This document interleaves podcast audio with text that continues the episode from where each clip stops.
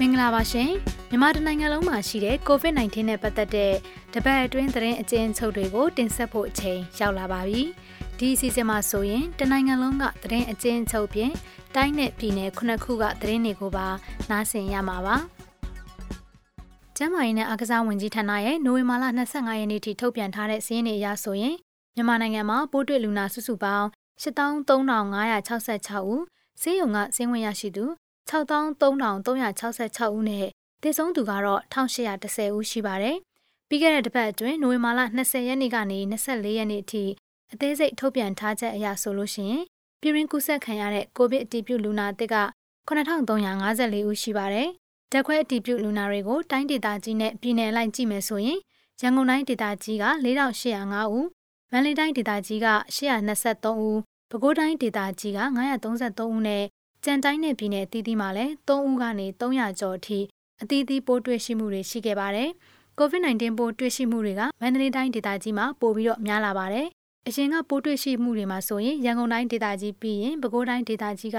ဒုတိယနေရာမှာရှိနေခဲ့ပေမဲ့အခုချိန်မှာတော့မန္တလေးတိုင်းဒေသကြီးကပိုးတွေ့ရှိမှုဒုတိယအများဆုံးဖြစ်လာပါတယ်။တပတ်အတွင်းမန္တလေးတိုင်းဒေသကြီးမှာပိုးတွေ့ရှိမှုတွေကထူးခြားမှုတစ်ခုပါဆိုလို့ရှိရင်တော့မြို့ရင်းလမ်းဘေးမှာတိတ်ဆုံးနေတဲ့ တောင်ရန်စားတောက်တဲ့လူငယ်ကိုစစ်ဆေးရမှာ COVID-19 ပိုးတွေ့ရှိခဲ့တာဖြစ်ပါတယ်။ COVID-19 ပထမလိုင်းနဲ့ဒုတိယလိုင်းတွေမှာဆရာဝန်၊သူနာပြုကျန်းမာရေးဝန်ထမ်းတစ်ထောင်ကျော်လဲကူးစက်ခံထားရပါတယ်။ရန်ကုန်တိုင်းဒေသကြီးကကျန်းမာရေးဝန်ထမ်းအများဆုံးကူးစက်ခံထားရတာဖြစ်ပြီးတော့ရန်ကုန်စေယုံကြီးမှာကျန်းမာရေးဝန်ထမ်း200ကျော်ကူးစက်ခံရမှုကရင်ပြည်နယ်မြောက်ရီမှာလည်းစေယုံအုပ်ကကူးစက်ခံရတာတွေရှိသလိုမော်လမြိုင်နဲ့အခြားတိုင်းတွေမှာလည်းကူးစက်ခံရမှုတွေရှိနေပါတယ်။အစုလိုက်ပြုံလိုက်ကူးစက်မှုတွေကလည်း သုံးပတ်မြောက်ရောက်တဲ့အတိုင်းဆက်လက်ရှိနေဆဲဖြစ်ပါတယ်။ဒီတစ်ပတ်အတွင်းမှာဆိုလို့ရှိရင်ကြိုင်ဝိုင်းလူငယ်တင်နန်းကျောင်းမှာဝန်ထမ်းအနေနဲ့ကလေး40ကျော်မှာကိုဗစ်ကူးစက်ခံရတာတွေရှိသလို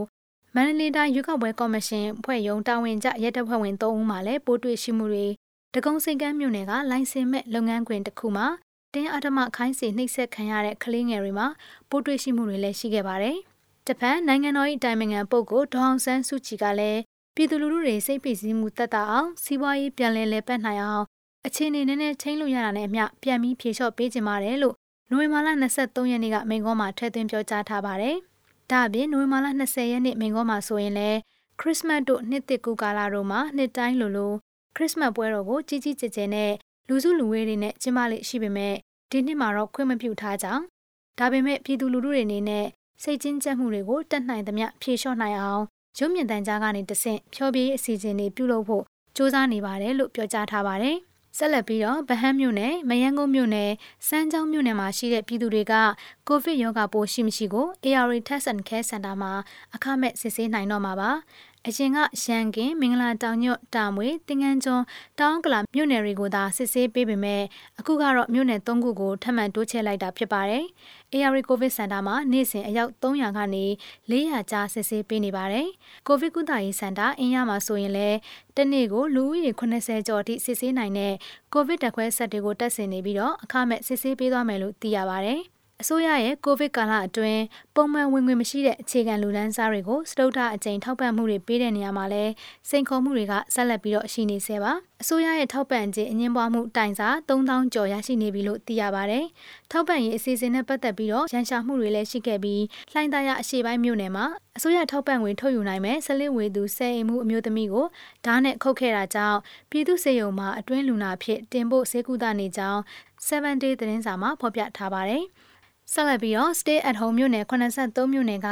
စေယုံခြေပြုနဲ့ပြည်သူလူထုအခြေပြုကာကွယ်ဆေးထိုးလုပ်ငန်းတွေကိုပြန်လည်စတင်နေပြီဖြစ်ပါတယ်။တနေ့ကိုကလေး90ပဲထိုးပေးဖို့သတ်မှတ်ထားတာကြောင့်သက်ဆိုင်ရာဆေးထိုးစုရက်တွေမှာကြိုတင်စည်ရင်းပေးသွင်းရမှာပါ။ကိုဗစ်ကာကွယ်ရေးအတွက်ကလေးငယ်တွေကို face shield နဲ့ mask ဒါမှမဟုတ်ပဝါအနှီးအုပ်လာဖို့လိုသလိုမိဘတွေကလည်း mask တက်လာဖို့လိုပါတယ်။မတက်လာတဲ့မိဘတွေကိုဝင်ခွင့်ပေးမှာမဟုတ်ဘူးလို့ကျန်းမာရေးဝန်ကြီးဌာနကကြေညာထားပါတယ်။ ဆက်လက်ပြီးတော့နိုဝင်ဘာလ23ရက်နေ့က WHO ရဲ့အချက်အလက်တွေကိုအခြေခံထုတ်ပြန်တဲ့ COVID-19 ရောဂါဖြစ်ပွားမှုအများဆုံးနိုင်ငံ90ရဲ့အခြေအနေမှာဆိုရင်မြန်မာနိုင်ငံကအဆင့်82နေရာမှာတည်ရှိနေပြီးတော့လူဦးရေတသန်းမှာရောဂါဖြစ်ပွားမှုနှုန်းက1458ဦးလူဦးရေတသန်းမှာသေဆုံးမှုနှုန်းက32ဦးနဲ့ဖြစ်ပွားသူတွေနဲ့သေဆုံးတဲ့နှုန်းက2.2ရာခိုင်နှုန်းရှိကြောင်းသိရပါတယ်။ Johns Hopkins Coronavirus Resource Center ရဲ့နိုဝင်ဘာလ26ရက်နေ့ထုတ်ပြန်ထားချက်အရ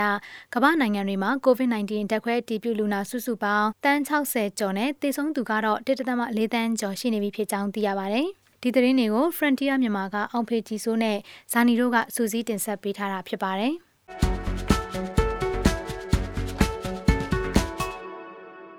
အခုဆက်လက်ပြီးကချင်ပြည်နယ်၊ချင်းပြည်နယ်၊မွန်ပြည်နယ်၊ရှမ်းပြည်နယ်၊ကရင်ပြည်နယ်၊စကိုင်းတိုင်းဒေသကြီးနဲ့တနင်္လာရီတိုင်းဒေသကြီးမှာရှိတဲ့ပြီးခဲ့တဲ့တပတ်အတွင်း COVID-19 နဲ့ပတ်သက်ပြီးဖြစ်ပေါ်ခဲ့တဲ့အကြောင်းအရာနှစ်ချုပ်တွေကိုတင်ဆက်ပေးသွားမှာပါ။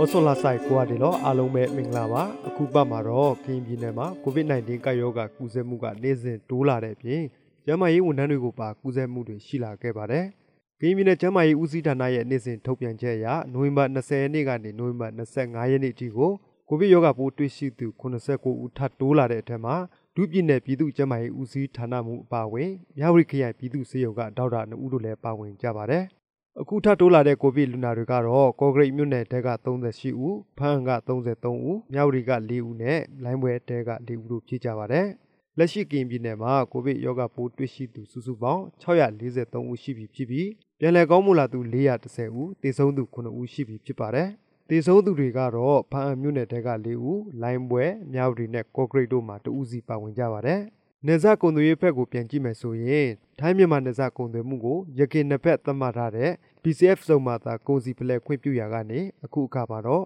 နိုဝင်ဘာ23ရက်နေ့ကစပြီးတော့နိုင်ငံကုန်သွယ်မှုမြန်ဆန်စေဖို့အတွက်ထိုင်းကုန်တင်ရင်တွေကိုမြောက်ရီနယ်စပ်ကုန်သွယ်ရေးစုံအထိဝင်ခွင့်ပြုလိုက်ပြီဖြစ်တယ်လို့မြောက်ရီကန်အုပ်ချုပ်ရေးမှူးကပြောပါတယ်။တခါထိုင်းမြန်မာနယ်စပ်ဖုံပရမြို့နယ်တဲကမြန်မာဒုက္ခသည်စခန်းတစ်ခုဖြစ်တဲ့အိုးပြန်ဒုက္ခသည်စခန်းမှာ ပြီးခဲ့တဲ့အောက်တိုဘာ16ရက်နေ့ကကိုဗစ်အတည်ပြုလူနာတဦးကိုစမ်းသပ်တွေ့ရှိခဲ့တဲ့အတွက်ကြောင့်လက်ရှိအချိန်မှာစခန်းတစ်ခုလုံးဝင်ထက်သွားလာမှုတွေကိုကန့်သတ်ပိတ်ပင်လိုက်တယ်လို့စခန်းတာဝန်ရှိသူတွေကပြောပါတယ်။စခန်းရဲ့ရက်ွက်လေးမှာနေထိုင်တဲ့အသက်48နှစ်အရွယ်အမျိုးသားတဦးမှာအပြင်းပြပြီးတော့နာစီချောင်းဆိုးတာတွေဖြစ်ပွားတာကြောင့်စခန်းတွင်းစီကန်းကိုတွားရောက်ပြသရာကနေကျန်းမာရေးတာဝန်ရှိသူတွေကအာကောင်တုပရယူစစ်ဆေးရမှာကိုဗစ် positive ဖြစ်ပွားတာဖြစ်တယ်လို့စခန်းဥထဖြစ်သူစောထွန်းထုံးကပြောပါတယ် အဲ့ဒီဖြစ်ပွားတဲ့ဖြစ်စဉ်ကြောင့်ထိုင်းနိုင်ငံမဲဆောက်စေယုံကြီးမှကျန်းမာရေးတာဝန်ရှိသူတွေကအဲ့ဒီဒုက္ခသည်စခန်းကိုနိုဝင်ဘာ21ရက်နေ့မှာတွားရောက်ပြီးတော့လူဦးရေ100ခန့်ကိုနှကောင်းတုဖရယူစစ်ဆေးမှုတွေပြုလုပ်ခဲ့တယ်လို့လည်းစကန်တာဝန်ရှိသူတွေကပြောပါတယ်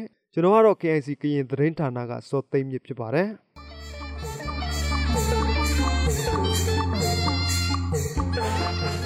မင်းလိုက်တိုင်းတိုင်းကကိုဗစ်နဲ့ပတ်သက်တဲ့သတင်းတွေကိုတင်ဆက်ပေးပါမယ်ကိုဗစ်ကြောင့်ခီးလမ်းပန်းတွေပိတ်ထားချိန်မှာ လူခိုးတင်တဲ့ဒဝယ်မြို့ပေါ်ရက်ွက်အုပ်ချုပ်ရေးမှူးတူကိုရေးယူဖို့ပြင်နေပါတယ်တိုင်းနဲ့ပြည်နယ်ကျော်ခီးသောတွေကိုပိတ်ထားတဲ့ချိန်မှာအဲ့လိုခိုးတယ်ခဲ့တာပါအဲ့ဒီချိန်မှာရန်ကုန်မှာတောင်တင်နေတဲ့တနင်္လာတိုင်းသားတွေကိုအခကျင်းငွေယူပြီးခိုးတဲ့တဲ့ရက်ွက်အုပ်ချုပ်မှုတကူကိုရေးယူဖို့ပြင်နေတာပါရန်ကုန်မှာတောင်တင်နေသူတွေကိုရေးမျိုးနယ်မလွဲတောင်ဂိတ်အထိလာရောက်စေတယ်ပြီးတော့မလွဲတောင်ဂိတ်ကိုခြေလင်ဖြတ်အသစ်ဆောက်ဆိုင်နေတဲ့ရင်နဲ့ဒဝယ်မြို့ကိုလိုက်ပါနိုင်ဖို့အဲ့ဒီအုပ်ချုပ်မှုကစီစဉ်ခဲ့တယ်လို့ဆိုပါတယ် အဲ့လိုစီစဉ်ပေးဖို့အတွက်တူးကိုကြက်8000တောင်းခံခဲ့တယ်လို့ဆိုပါတယ်အခုတော့ရက်ွက်အုပ်ချုပ်မှုကို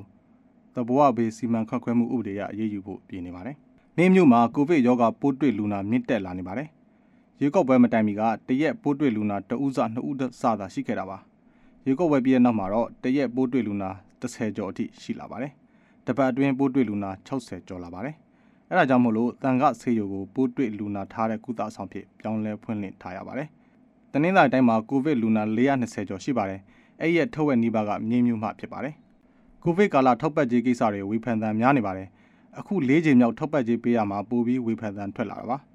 အခြေခံလူဒန်းစားတွေကိုထောက်ပံ့ပေးတာဖြစ်ပြီးတော့အိဒင်သွားနေထိုင်ဖို့သတ်မှတ်ထားတဲ့မြို့နယ်တွေမှာအိထောင်စုတစုကိုကျပ်၄000အခြားမြို့နယ်တွေမှာအိထောင်စုတစုကိုကျပ်2000ထောက်ပံ့တာပါဒါပေမဲ့အခြေခံလူဒန်းစားဆက်သတ်မှတ်ချက်တိတိကျကျမထုတ်ပြန်တာအခြေခံလူဒန်းစားစီးရင်ကိုအနိကမှကောက်ယူရတာတွေကြောင့်အခက်အခဲဖြစ်ရတယ်လို့ဆိုပါတယ် ဒါကြောင့်ရတဲ့ရထက်တဲ့သူတွေကမရကြလို့ဝေဖန်ကြတိုင်ကြားကြရတာဖြစ်ပါတယ်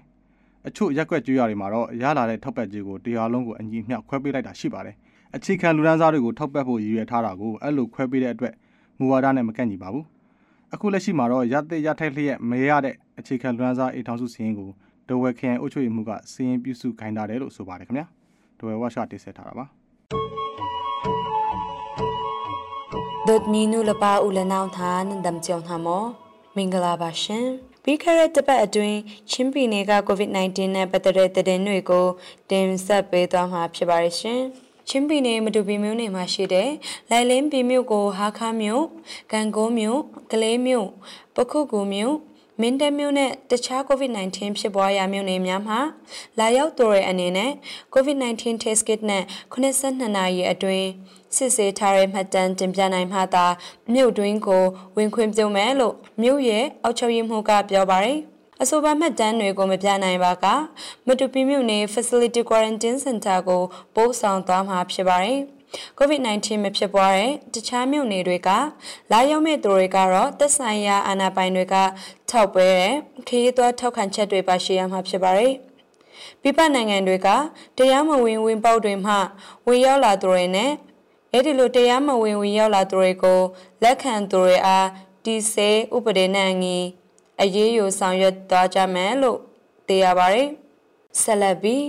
ဘလဝမြို့နယ်မှာလေရန်ကုန်ကနေဝင်ရောက်လာသူ9ဦးအနက်၄ဦးမှာ COVID-19 ရောဂါ positive ပိုးတွေ့ရှိခဲ့တယ်လို့မြို့နယ်ကျန်းမာရေးဦးစီးဌာန၏ထောက်ပြန်ချက်အရသိရပါတယ်။ဒါကြောင့်မြို့နယ်ပြင်ပဖြစ်တဲ့ရန်ကုန်မြို့နဲ့တခြားမြို့နယ်များမှဝင်ရောက်လာသူတွေကို COVID-19 ရောဂါပြန့်ပွားမှုမရှိရှေရေးနှင့်ကျတင်ကကွေးထင်းချောက်ရေးအတွက်မြို့အဝင်စစ်ဆေးရေးကိုင်းမှာကိုပူတိုင်းချင်းလက်ဆေးဆဲချင်း mask နှာခေါင်းစည်းများစနစ်တကျတက်ဆင်ဆဲခြင်းမြို့နယ်ကျန်းမာရေးဦးစီးဌာနသို့တွားရောက်ပြီးကျန်းမာရေးစစ်ဆေးဆဲခြင်းအထူးကြက်မှတ်ဆောင်ရွက်လက်ရှိပါတယ်ချင်းပြည်နယ်မှာနဝင်ဘာလ22ရက်နေ့အထိပိုးတွေ့လူနာ65ဦးရှိပြီး quarantine center 29ခုမှာ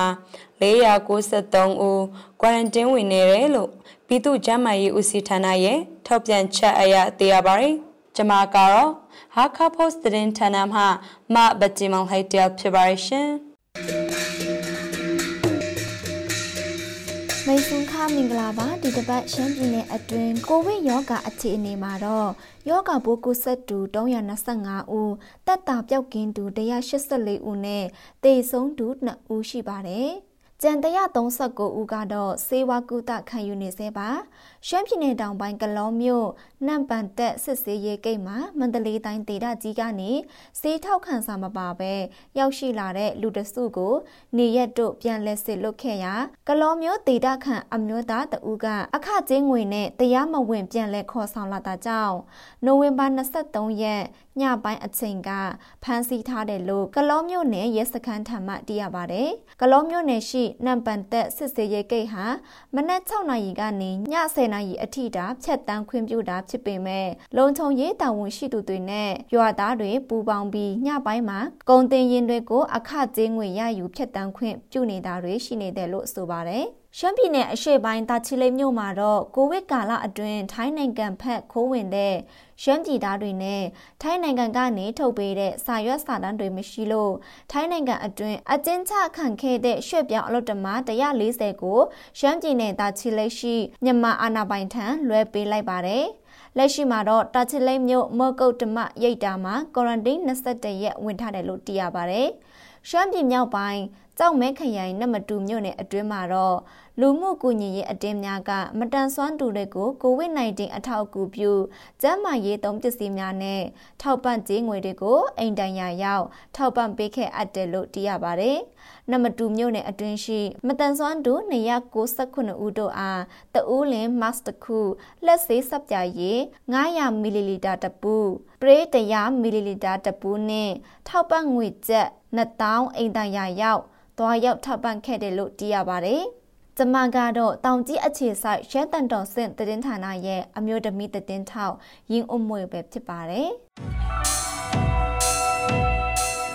ငွေပြောရှင်နေရဲကမင်္ဂလာပါ။ကချင်ပြည်နယ်အတွင်းက COVID-19 နဲ့ပတ်သက်တဲ့သတင်းတွေကိုတင်ပြပေးပါမယ်။ ဒီတစ်ပတ်ကချင်ပြည်နယ်မှာနိုဝင်ဘာလ20ရက်နေ့ကနေနိုဝင်ဘာလ25ရက်နေ့အထိကိုရိုနာဗိုင်းရပ်စ်ပိုးတွေ့လူနာ123ဦးထပ်တိုးခဲ့ပါတယ်။မြစ်ကျနာမြို့နယ်မှာ9ဦး၊ရွှေကူမြို့နယ်မှာ9ဦးမိုးမြင့်မြို့နယ်မှာ2ဦးနဲ့ဖားကတ်မြို့နယ်မှာ9ဦးထပ်တိုးခဲ့တာဖြစ်ပါတယ်။ကချင်ပြည်နယ်မှာနိုဝင်ဘာလ25ရက်နေ့အထိကိုရိုနာဗိုင်းရပ်စ်ပိုးတွေ့လူနာစုစုပေါင်း180ဦးရှိပြီးဆေးကုသမှုခံယူနေသူ32ဦးနဲ့ဆေးရုံဆင်းခွင့်ရသူ149ဦးရှိပြီဖြစ်ပါတယ်။ ကချင်ပြည်နယ်အတွင်းကို ပြည်နယ်အတွင်း တခြားဒေသကနေ ဝင်ရောက်လာခဲ့မယ်ဆိုရင် ပိုကင်းစင်ကြောင့်ကျမရေးထောက်ခံစာနဲ့ရက်ကွက်ထောက်ခံစာ ယူခဲ့ရမှာဖြစ်တယ်လို့လည်း သိရပါတယ်။ကချင်ပြည်နယ်အတွင်း တွေ့ရှိခဲ့တဲ့ ပိုးသွင်းလူနာတွေထဲမှာ တခြားဒေသက ရောက်လာပြီးမှယောဂပိုးကူးစက်မှုတွေ ဖြစ်ပွားခဲ့တဲ့အတွက် အခုလို ဆောင်ရွက်တာဖြစ်တယ်လို့ သိရပါတယ်။ပိုးသွင်းရှိမှုများတဲ့ ရန်ကုန် မန္တလေးနဲ့ ရခိုင်ပြည်နယ် စတဲ့ဒေသတွေကနေ ကချင်ပြည်နယ်အတွင်းကို ဝင်ရောက်လာမယ်ဆိုရင် facility quarantine ဝင်ရမှာဖြစ်တယ်လို့လည်း သိရပါတယ်။ဆက်လက်ပြီးဖက်ကမြို့နယ်အတွင်း ကိုရိုနာဗိုင်းရပ်စ် ကူးစက်ပြန့်ပွားမှုကြောင့် မြို့အဝင်ဂိတ်တွေမှာကျန်းမာရေးစစ်ဆေးမှုတွေပြုလုပ်နေပေမဲ့အစစ်ဆေးမခံဘဲတည်မှုဝင်ခိုးဝင်လာတာတွေရှိနေပါတယ်။တည်မဝင်ခိုးဝင်လာတဲ့သူတွေကိုဖမ်းဆီးပြီးတက်ဆိုင်ရာတာဝန်ရှိသူတွေစီအနံရေးသူထားတာတွေရှိပါတယ်။ဖက်ကမြို့နယ်အတွင်းကိုတခြားပြည်နယ်တိုင်းနဲ့မြို့နယ်တွေကမိသူကိုမှဝင်ခွင့်ပေးတာမျိုးမရှိဘဲနိုင်ငံတော်ကချမှတ်ထားတဲ့မူအရကုန်ကားတွေကိုဒါစနစ်တကျကျန်းမာရေးစစ်ဆေးမှုတွေပြုလုပ်ပြီးဝင်ခွင့်ပေးတာမျိုးတာရှိတယ်လို့သိရပါတယ်။ နောက်ဆုံးတစ်ပုတ်အနေနဲ့ကတော့ဆောလိုမြို့နယ်မှာနေထိုင်တဲ့ဒေသခံပြည်သူတွေကိုပြည်ထောင်စုအစိုးရကနေနလဆာဆန်အေးထောက်ပံ့ပေးသွားမှာဖြစ်တယ်လို့သိရပါတယ်။အဲ့ဒီဒေသခံတွေဟာအခြေခံစားတောက်ကုန်တွေကိုတရုတ်ပြည်ကနေတင်သွင်းစားတောက်နေရပြီးကိုရိုနာဗိုင်းရပ်စ်ကူးစက်ပြန့်ပွားနေတဲ့ကာလဖြစ်တဲ့အတွက်တရုတ်ပြည်နေဆက်ဂေးတွေကိုရက်အကန့်အသတ်မရှိပိတ်ထားတာကြောင့်စားနပ်ရိက္ခာအခက်အခဲတွေနဲ့ကြုံတွေ့နေရတယ်လို့သိရပါတယ်။ ဆောလိုမြို့နယ်မှာရှိတဲ့ လူဦးရေ 9000 နီးပါးအတွက် တယောက်ကို တလ ဆန်9ပြည်နဲ့နှုတ်စီဘူး ၄ ဘူးနှုန်း ထောက်ပံ့ပေးသွားမှာဖြစ်တယ်လို့လည်း သိရပါတယ်။ကျွန်မကတော့ မြချနာတည်င်းချန်နယ်ကချက်သွဲပါ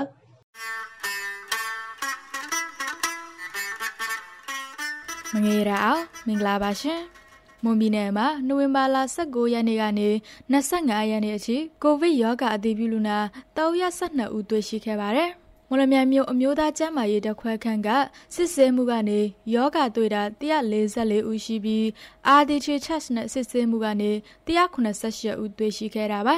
မွန်ပြည်နယ်မှာယခုချိန်ထိယောဂပိုးကူးစက်ခံရသူ1200နီးပါးရှိသွားပါပြီ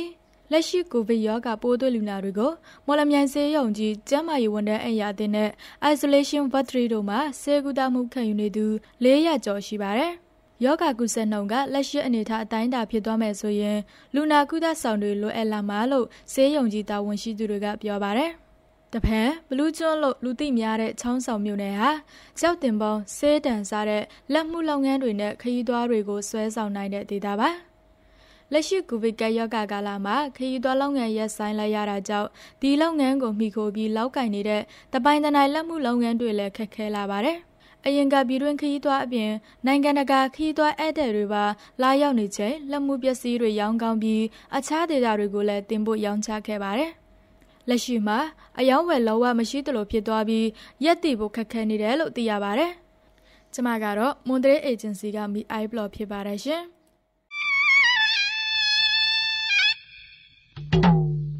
ဒီတစ်ပတ်စကိုင်းတိုင်းမှာတော့နိုဝင်ဘာ25ရက်နေ့အထိကိုဗစ်ဒီပြူလူနာ649ဦးစာရင်းရရှိထားပြီး922ဦးမှာဆေးရုံကဆင်းပြီးဖြစ်ပါတယ်။ကလေးမျိုးနဲ့စကိုင်းမျိုးတို့မှာလူနာအများဆုံးတွေ့ရှိထားပြီးကလေးမျိုးကအသက်80အရွယ်လူနာတဦးသေဆုံးခဲ့ပါတယ်။ ဆက်လက်ပြီးမုံရွာစေးုံကြီးမှာ COVID-19 ရောဂါတက်ခွဲစစ်ဆေးခန်းတိစောက်ဖို့အတွက်မြန်မာဝန်ပေါင်ကုမ္ပဏီကကန်ဒေါ်လာတသန်းကျော်ကို Skyline ဒေသကြီးအစိုးရဖွဲ့ထံသို့နိုဝင်ဘာ23ရက်နေ့ကလူဒန်းလိုက်ပါတယ်။စကိုင်းတိုင်းမှာတက်ခွဲနမူနာတွေကိုမန္တလေးကိုပို့ပြီးစစ်ဆေးရတဲ့အတွက်အချိန်တွေကြန့်ကြာမှာဆိုလို့လိုအပ်နေတဲ့အတွက်လူဒန်းလိုက်တာလို့မြန်မာဝန်ပေါင်ကုမ္ပဏီကတူးစီမံကိန်းတာဝန်ခံကပြောပါတယ်။ အဆိုပါ nucleic acid testing တက်ခွဲခန်းကိုမွန်ရွာဆေးရုံကြီးမှာထားရှိဖို့ရထားပြီးတက်ခွဲခန်းထူထောင်ဖို့စက်ပစ္စည်းတွေတက်ခွဲစမ်းသပ်ပစ္စည်းတွေကိုလည်း Laboron ကျင်းနီစီမံကိန်း CSD ရန်ပုံငွေနဲ့ထောက်ပံ့ပေးသွားမှာဖြစ်ပါတယ်။စကိုင်းတိုင်းအနေနဲ့တိုးဘက်နမူနာများကိုလက်ရှိအချိန်မှာမန္တလေးတက်ခွဲခန်းသို့ပေးပို့အတည်ပြုစစ်ဆေးနေရဆဲဖြစ်ပြီးတန်တရားလူနာများကို test kit နဲ့အမြန်စစ်ဆေးမှုလည်းလှုပ်ဆောင်နေပါတယ်။ ဆက်ပြီးရင်းမပင်စေုံမှာလက်ရှိကုသမှုခံနေတဲ့ကိုဗစ်လူနာ18ဦးရှိလာချိန်မှာသုံးရည်နဲ့ပတ်သက်ပြီးအစင်မပြေမှုတွေကြုံတွေ့လာရတယ်လို့လူနာတွေကပြောပါတယ်။ရေလောင်ကန်သေးတာကြောင့်ရေချိုးဖို့နဲ့အိမ်နာရေအတွက်သုံးဖို့ရေပြက်လက်ခြင်းများနေ့စဉ်ကြုံတွေ့နေရတာပါ။ရေတင်ပေးထားခဲ့ပေမဲ့ကန်ကသေးတော့လူအကုန်ချိုးလို့မရပဲရေပြက်ပြက်သွားတာမျိုးအိမ်နာတက်ရင်ခွက်နဲ့ရေခတ်သွားပြီးတက်ရတာမျိုးတွေတွေ့နေရတယ်လို့လူနာတို့ကပြောပါတယ်။ကိုဗစ်လူနာများအတွက်သုံးရည်ကိုစီပင်သားနဲ့ဆွေးနွေးလှုပ်ဆောင်သွားမှာဖြစ်ကြောင်းရဲဘပင်ဒူးမြို့နယ်အုပ်ချုပ်ရေးမှူးဦးစိုးငိမ့်ထက်ကပြောပါတယ်။တောက်ရည်အတွက်ကတော့မြို့နယ်ကိုဗစ်ကော်မတီကစီစဉ်ဆောင်ရွက်ပေးနေတာကြောင့်လုံလောက်မှုရှိတယ်လို့သိရပါတယ်။ရဲဘပင်မြို့မှာနိုဝင်ဘာ24ရက်နေ့ညနေပိုင်းအထိပိုးတွေ့လူနာ38ဦးရှိပြီး18ဦးမှာဆေးရုံတက်ကုသနေရဆဲဖြစ်ပါတယ်။ကျွန်တော်ကတော့မုံရကေဇက်ကကြော်ဝေဖြိုးပါ အခုတင်ဆက်ပေးခဲ့တဲ့ COVID-19 နဲ့ပတ်သက်တဲ့သတင်းတွေကိုနားဆင်ကြရလို့ကျေနပ်မယ်လို့မျှော်လင့်မိပါတယ်။ဒီစီစဉ်ကိုတင်ဆက်ပေးခဲ့တာကတော့မိဖက်မီဒီယာကသတင်းတောက်များ Sam, A အောင်ဇာနီနဲ့ Diane James တို့ဖြစ်ပါတယ်။အပတ်စဉ်တင်ဆက်ပေးနေတဲ့စီစဉ်ကို Frontier မြန်မာရဲ့ website နဲ့ Facebook စာမျက်နှာတွေအပြင်ဒို့အတန်ရဲ့ Facebook စာမျက်နှာ SoundCloud YouTube အိုင်ကျွန်းတွေမှာလည်းတင်ဆက်ပေးသွားမှာပါဒီအစီအစဉ်ကို Switzerland ဖွံ့ဖြိုးရေးနဲ့ပူးပေါင်းဆောင်ရွက်ရေး agency SDC ကပံ့ပိုးကူညီထားပြီး Frontier မြန်မာနဲ့ Foundation Hirondero ကပူးပေါင်းတင်ဆက်တာဖြစ်ပါတယ်ဒီအစီအစဉ်ကိုနားဆင်ပေးတဲ့အတွက်ကျေးဇူးတင်ပါတယ်ရှင်